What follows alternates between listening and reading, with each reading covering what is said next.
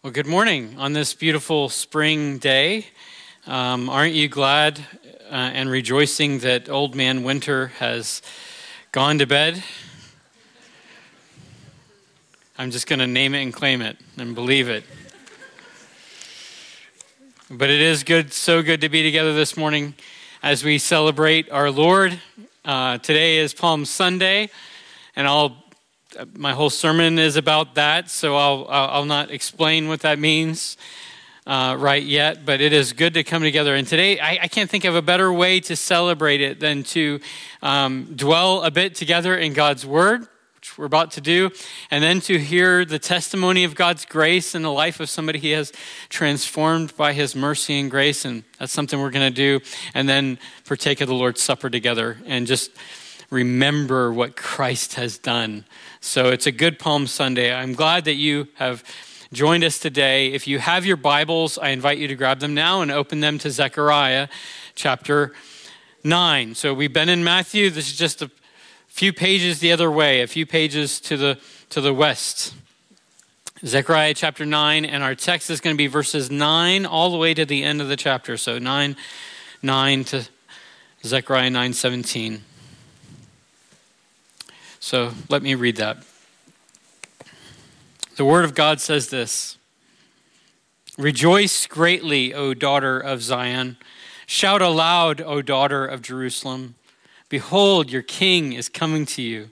Righteous and having salvation is he, humble and mounted on a donkey, on a colt, the foal of a donkey. I will cut off the chariot from Ephraim and the war horse from Jerusalem, and the battle bow shall be cut off and he shall speak peace to the nations. He shall, his rule shall be from sea to sea and from the river to the ends of the earth. As for you also, because of the blood of my covenant with you, I will set your prisoners free from the waterless pit. Return to your stronghold, O prisoner of hope, prisoners of hope. Today I declare that I will restore you to double. For I have bent Judah as my bow, I have made Ephraim its arrow. I will stir up your sons, O Zion, against your sons, O Greece, and wield you, you like a warrior's sword. Then the Lord will appear over them, and his arrow will go forth like lightning. The Lord God will sound the trumpet and will march forth in the whirlwinds of the south. The Lord of hosts will protect them, and they shall devour and tread down the sling stones. And they shall drink and roar as if drunk with wine, and be full like a bowl, drenched like the corners of the altar. On that day, the Lord their God will save them as the flock of his people. For like the jewels of a crown, they shall shine on his land. For how great is his goodness, and how great is his beauty! Grain shall make the young men flourish, and new wine the young woman. Let's pray. Lord, I, I, we pray together that you would be exalted in our hearts now as we think about the work of Christ. As we think about that day when Christ rode into Jerusalem, I pray that you would be exalted. Your hope, your mercy, your grace, your power, your authority, your goodness, your beauty, I pray that all of those things in our hearts would just explode and we would trust. Only you can take prisoners of sin and make them prisoners of hope. That's a work that only the gospel can accomplish, and you have accomplished it in us. Lord, I, I pray for the for hearts that might be saturated in unbelief this morning, that you would break through by your grace and in your mercy and show Christ as who he really is. And in that compelling vision, men and women and children would be saved. Lord, I pray for hope for all of us on dark Mondays, on dark weeks, when sin seems to be winning, when evil seems to be triumphing. I pray for the hope that this passage gives us, the hope that is in Christ alone. Help me, I pray, to preach this well this morning. And may Christ be glorified in what we do. In Jesus' name, amen.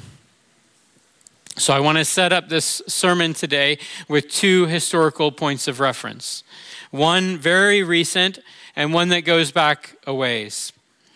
Uh, and the reason I want to do that and begin that way is because this passage from Zechariah will provide the connection the, between these two historical references. This passage, like one historical reference, absolutely gives hope in the other. So one historical reference is going to be hopeless, and the other historical reference is what gives hope in that hopelessness. Are you with me? So, the recent reference is from Monday of last week. You have surely heard that on that day, a very troubled young woman, 28 years old, entered the Covenant School in Nashville, Tennessee, armed with armed and with evil intent. And she proceeded to kill three nine year old children and three adults. The police responded with amazing quickness and courage and stopped her from causing more harm using lethal force. Every death that day was tragic. But one, one of those, among all of those massive tragedies, struck really home for me. The pastor of Covenant Presbyterian Church, the church which hosted the school, which ran the school, the pastor, the lead pastor of that church, tragically lost his nine year old daughter.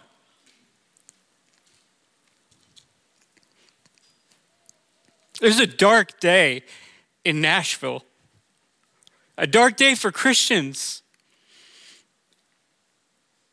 I think we should pray for the suffering of our brothers and sisters in Nashville. I, I, for the families of those who were hurt and killed this in this shooting, we should pray. And we should pray for the church. I mean, can you imagine one church and all that loss? It's going to be a lingering loss. It's going to be a long time of healing. It's a hard time for that church, and it will be for quite some time. We should pray for the pastor. We should pray for his family. We should pray for the Covenant Presbyterian Church of Nashville, that the God of comfort would bring healing and hope in the light and light in the midst of that darkness, because that's what that was darkness. So that's the recent historical reference. The distant historical reference I want to bring to mind happened in Jerusalem about 1993 years ago, approximately. We don't know for sure. The Lord Jesus Christ rode into Jerusalem for the final time in his earthly ministry. You, you might have read the account of the Palm, of Palm Sunday and recalled that he was riding on a donkey.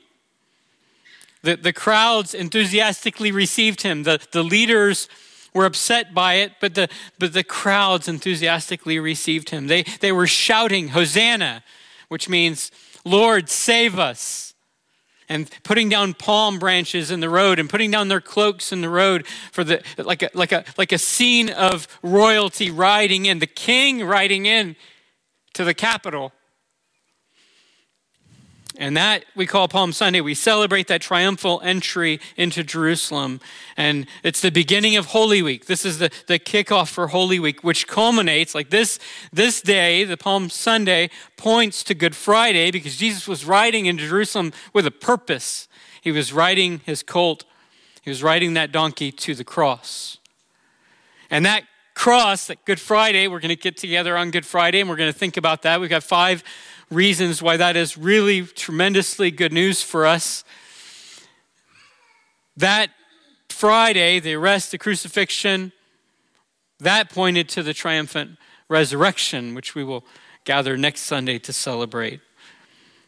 We should consider the context of Palm Sunday and what Jesus was writing into the, the people, the reason why they were so ecstatic, okay, the reason why they were, they were, they were shouting, Hosanna, blessed is he who comes in the name of the Lord, it's because of their context. You see, they were an, an oppressed people, they were oppressed by Rome. Because of their sin and the sin in the world in which they lived, a lot because of their own sin, they were suffering. In that sense, Jesus was riding into a dark day in Israel. He was riding into a dark day. They had longed for the promised Messiah. They believed it. They, parents would talk to their children. They would, they would say, One day, one day we won't be ruled like this. One day a Messiah will come. We will have a liberator from God, and he will set the captives free. And owing to a lot of factors, on that Sunday, they saw in Jesus that Messiah. They, they were seeing Jesus riding in and thinking, that must be him. The king was riding in to set his people free. They did not understand the fullness of it. And this week is going to go up and down with people's response. They did not understand the full extent of his saving work that this king would accomplish for them, but they believed that this was the long awaited king riding in Jerusalem, humble, mounted on a donkey, and so they cried out, Hosanna. Lord, save us. Blessed is he who comes in the name of the Lord. Matthew 21, which records these events for us, quotes our text, quotes Zechariah 9 9. So Matthew 21 5 says basically what Zechariah says Say to the daughter of Zion, Behold, your king is coming to you, humble and mounted on a donkey. So I that's why I chose Zechariah, and that's why I know Zechariah is talking about Christ ultimately and mainly. And that's why we're going to be here today. And I, I think the events last Monday at least illustrate for us our need for what happened on that Sunday in Jerusalem around AD 30. The oppression they felt, friends, we still feel.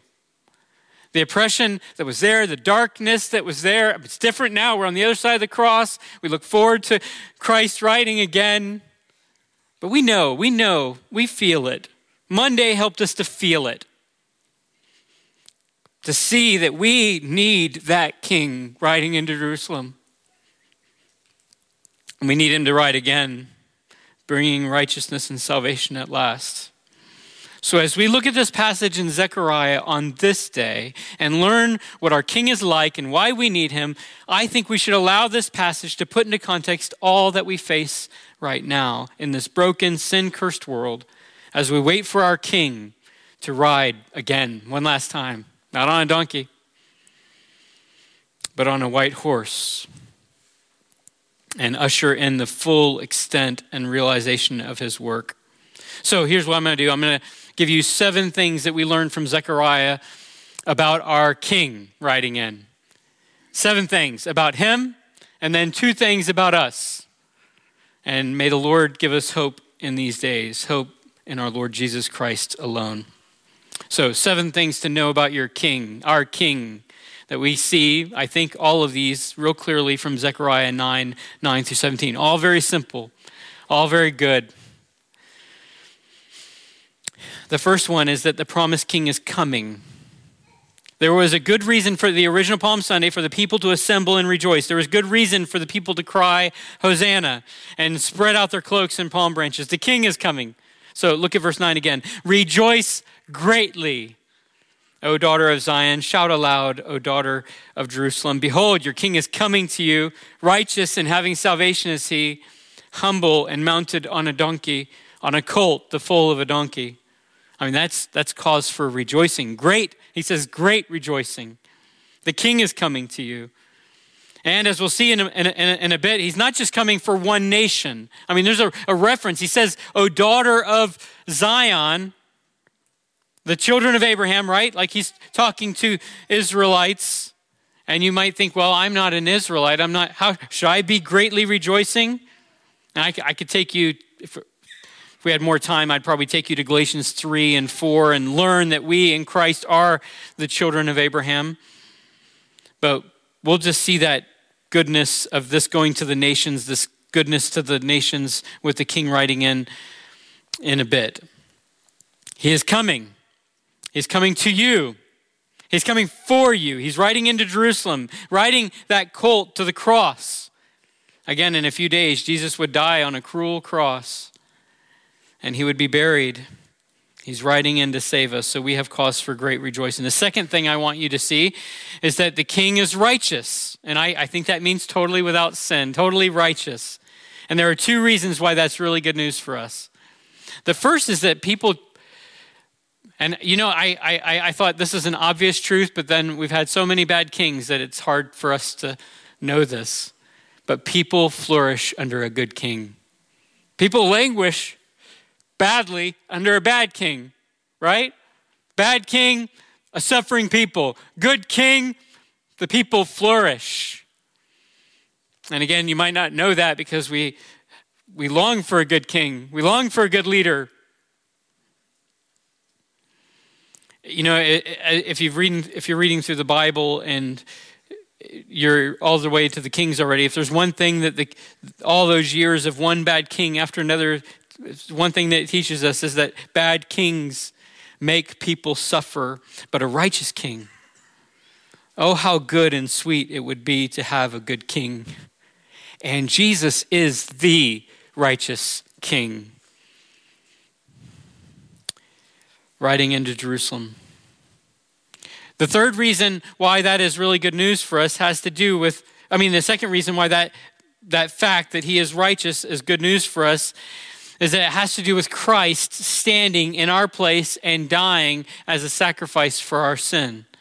You see, the, in the Old Testament law, the lamb that was selected for the sacrifice had to be without spot or blemish, right? So the, the, you had to have a lamb that didn't have any imperfections, any, anything about it that would show something that wasn't right. It had to be perfect, no blemish. You could not just take the worst of your flock, you know, one that you would want to cull anyway just to get rid of it, and slaughter it as an offering for your sin or the sin of the people. You couldn't do that.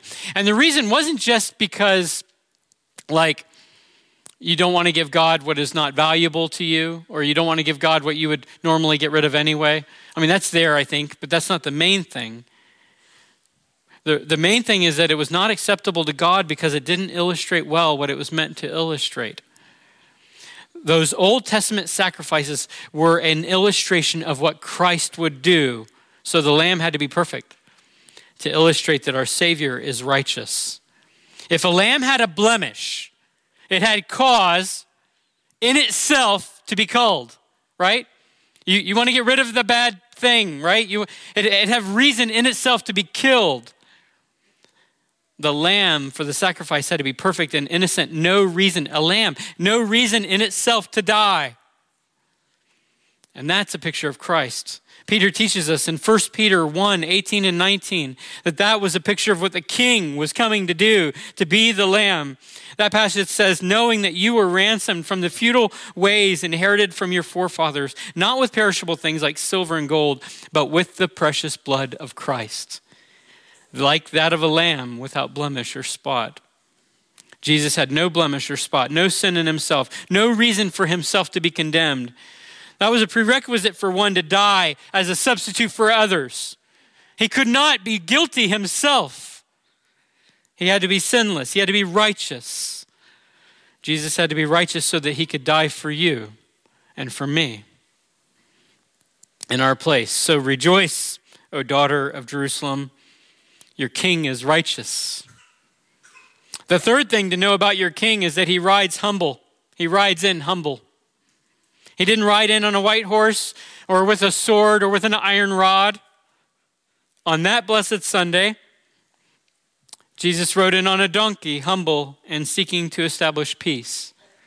It's significant that he rode in on his way to Calvary on a donkey. Jesus rode in triumphantly into the capital, but not with warriors. He, he rode in with fishermen and tax collectors. That's amazing, especially in light of the next point. The fourth thing to know about your king is that he will cut off the chariot and the war horse. Verse 10 says he's on a donkey, right? And we know that he's riding in with fishermen, and they, they're, they're not warriors, they're not even good swordsmen. Do you, you remember that scene in, in Gethsemane?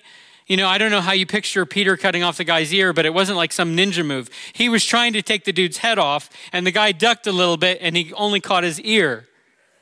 These were fishermen, they were not warriors. Yet, through Christ's work, he will destroy chariots and war horses.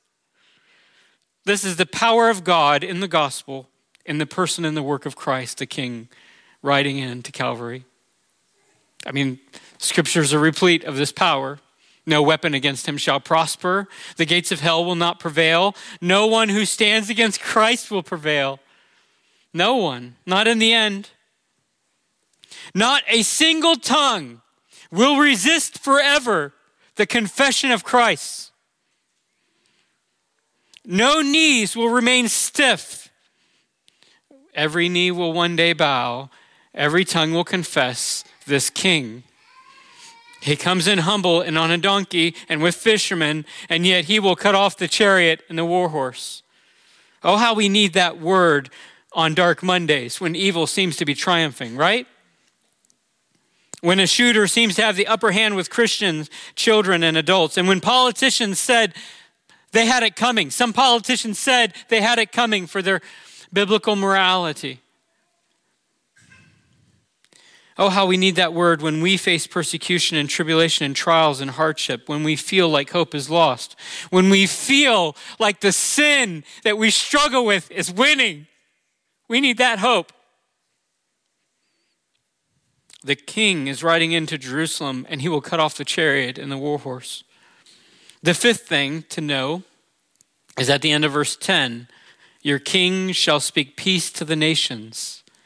This peace that Jesus will make by his work on the cross is between God and his people who are scattered among the nations right after Jesus died on the cross and rose again, and just before his ascension into heaven, Jesus told his apostles to go and make disciples of all nations. This is the Great Commission, and we are told to preach to the nations. And that's why we as a church support missionaries. That's why we're sending a team to Switzerland. That's why we're, we, we want to see the gospel go, this gospel witness to go to the ends of the earth. Because this is preaching Christ, this is Christ preaching peace to the nations through his church. It is, in a very real sense, his peace speaking to the nations. So that's the fifth thing. The sixth thing to know about your king is that he shall rule from sea to sea. On Palm Sunday, Jesus was riding into Jerusalem. Yet, rule of the king, yet the, this rule, this, this domain, this kingdom of the king, would not simply be Jerusalem and it would not even simply be Israel. The rule of the king would be every tribe and tongue and nation on earth. Jesus is the Savior of the world. This is not a Middle Eastern religion. The good news of Jesus and his power in the hearts of his people extends to people groups all over the planet. From the large nations like you know, people from the US and from China and from Russia to believers in tiny, obscure tribal groups like the Piapoko and the Yuana. Jesus will reign in the hearts of his people. But it's not just that. He's not just talking about a spiritual reality of Jesus reigning in the hearts of his people. He shall literally reign from sea to sea. One day, in the timing and the providence of God, Jesus will reign everywhere. His reign will be full and complete and realized, and it will extend to every inch of his universe. One day, Jesus will literally reign from sea to sea. I, have quoted this line, this famous line from Abraham Kuyper, many times, maybe four times over the years, but it fits really well here, so I'll just quote it again. Abraham Kuyper, this Dutch pastor and politician in the 1800s, said powerfully There is not a square inch in the whole domain of our human existence over which Christ, who is sovereign over all, does not cry, Mine. Our King reigns, and his rule shall be from sea to sea, and that, friends, ought to give you confidence. In the end, it does not depend on who becomes our next president or who controls Congress or the courts or what laws are passed or how people treat Christians. I think all that's important, but our hope does not rest there, and it cannot. Our hope is that our King is coming, and he shall rule from sea to sea. The seventh thing that you should know about your King, I get from verse 16. It's that your king will save his people. It says literally, on that day, the Lord their God will save them as a flock of his people. For like the jewels of a crown, they shall be on his land. Man, that is such good news. And it's so definite in its language. The king shall save his people. All of them. All of his people will be saved. And perhaps that makes you wonder if you're one of his people who are going to be saved. Are you one that the king shall save? You ever ask yourself that? Am I one that the king will save? You know, there's a way to know. There's a, a definite way to know without a doubt that you are one that the king shall save. You can know that you are part of the king's people and rejoice greatly in the truth of Zechariah 9:16. You know how? You can know that you are his people and that he will save you by faith in Jesus Christ alone. You can trust this king who is riding into Jerusalem. You can trust this king who is righteous and has salvation. You can trust the one who rides in in humility and in meekness and yet cuts off the chariot and the war horse. You can trust this king who speaks peace to the nations. You can trust this king who shall reign from sea to sea. Trust in the king who saves your, his people. Then you will know. Then you will be saved. And on the other side of that, you can know for sure that you're not his people too. You know how? Reject him persistently. Turn away because you are in love with this world. Turn away because it, it strikes you as foolish to believe in a man who died on the cross. Turn away because you don't think you need saving. Persist in your unbelief.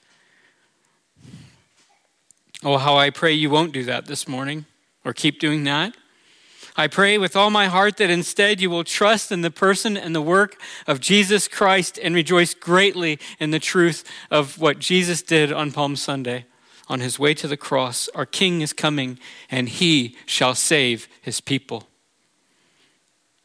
So, those are the seven things to know about your King. There's probably more. There's more from Zechariah 9 9 through 17. Now, two things I want you to know about you that it says here, and they are pretty encouraging when you put them together.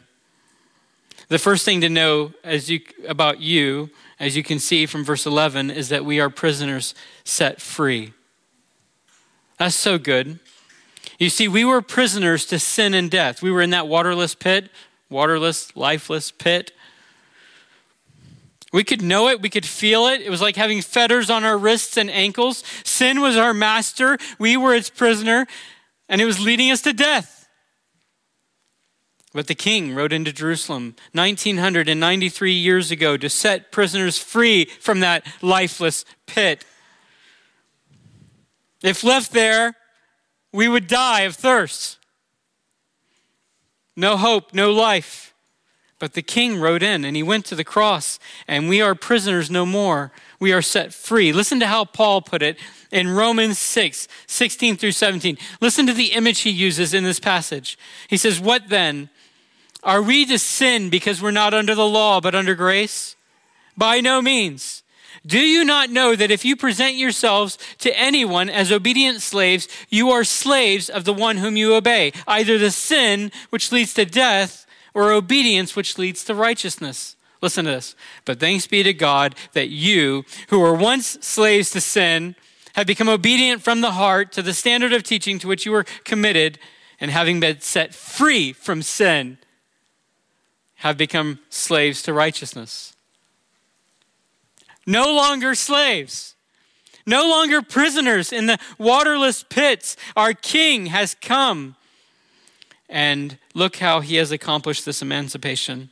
Back in Zechariah chapter 9, verse, I mean, yeah, 9, verse 11, he says, As for you also, because of the blood of my covenant with you, I will set your prisoners free from the waterless pit, the blood of my covenant.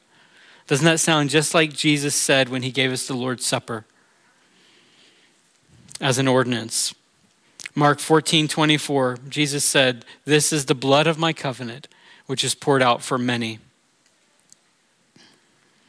The king rode into Jerusalem that day to free you from your slavery to sin, and he did that by his blood. Now, here's the thing I'll just real quick aside here. I know that you sometimes feel like you are still a slave to sin. You know when you feel like you're a slave to sin? I think Paul alluded to it. It's when you like submit to sin. But maybe you struggle with sin and maybe you feel sometimes like sin is winning. But I think there are two truths to cling to that can help you. First, you are no longer, the reality, the theology, the truth is that you are no longer a slave to sin, as you can see in the Romans passage.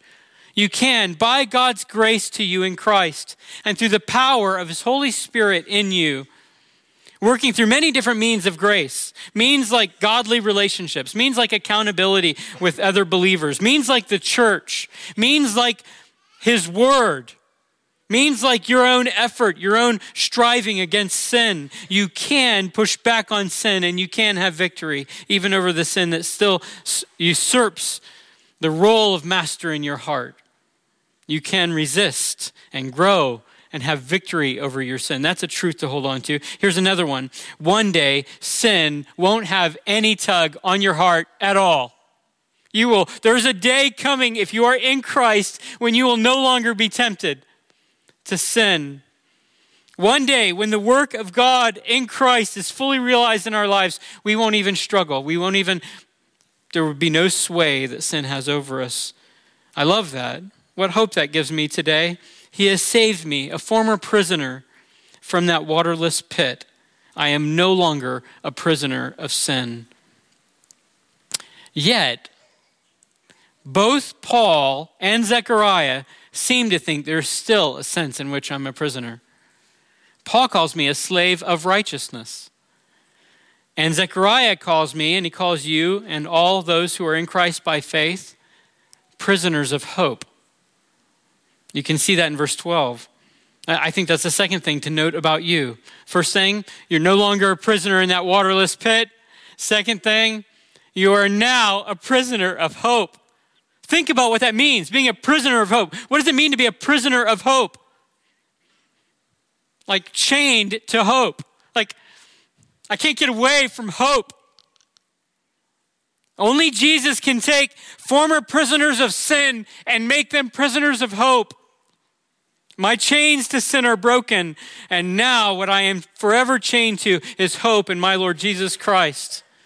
I am a prisoner of hope. So on that dark Monday last week, and on your dark Mondays, your dark Tuesdays, your dark days, these days that often happen in the course of our lives, we are not free to fall back into a waterless, helpless, hopeless pit. You are a prisoner of hope. Oh, what great truths to remember on Palm Sunday, right? Jesus takes former prisoners of sin through his work on the cross, and he makes them prisoners of hope. Our King has come. He's ridden into Jerusalem on a donkey on his way to the cross, and he died on that cross. We'll come together again next Friday evening, Good Friday, and the elders are going to teach five ways five, that Help us to understand that truth. He died on that cross. And then next Sunday, we'll come together again and celebrate that our King is alive and the tomb is empty. And our hope in all of it is that our King has come. He is righteous, He is humble. He cuts off the chariot and the war horse. He speaks peace to the nations. He shall rule from sea to sea. He shall save His people.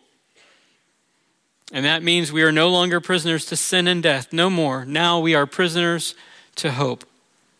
And one more thing, friends, in closing. I want you to know today that our King will come again. He will ride again. There's a promise. He rode into Jerusalem that day on a donkey. He will ride again, but this time not on a donkey, on a white horse with a sword and with an iron rod he will come and the full realization of his kingdom will be established, and he will indeed rule from sea to sea. Our good, saving, gracious King will ride. Let that give you hope today, no matter what you're facing. In your struggles against sin, in the persecution that we are bound to endure, let that give you hope. In fact, be chained, friend. Be chained to hope. Be a prisoner of hope. All right, I'm going to pray. And then I've asked David Johnson, my son and my brother in Christ, to come and share how God has worked in his life. So let's pray. You are so good and so gracious and so kind, Lord. We were rebels. We were slaves. We were nobody, bound to sin and death and rebellion against our God. But you have sent Christ, our Savior, and He rode into Jerusalem that day to free us from that and to make of us prisoners prisoners of hope. You've set us free. Oh, Father, I pray this week that we would pay special attention to that, that we would use this normal rhythm in the life of the church to celebrate the reality of the gospel, that you give hope when there is hopelessness. And Lord, we pray together as a congregation for the church in Nashville, the Covenant Presbyterian Church. We pray that you would show your comfort on this Sunday morning when they celebrate the Palm Sunday in light of what happened last Monday. I pray for their pastor. I pray for his wife. I pray for that little girl's brothers. I pray for all of the families of those who were slain that day. Lord, would you be, bring comfort through your gospel and through the hope of Easter, through the hope of the resurrection, through the hope of Christ. In Jesus' name we pray. Amen.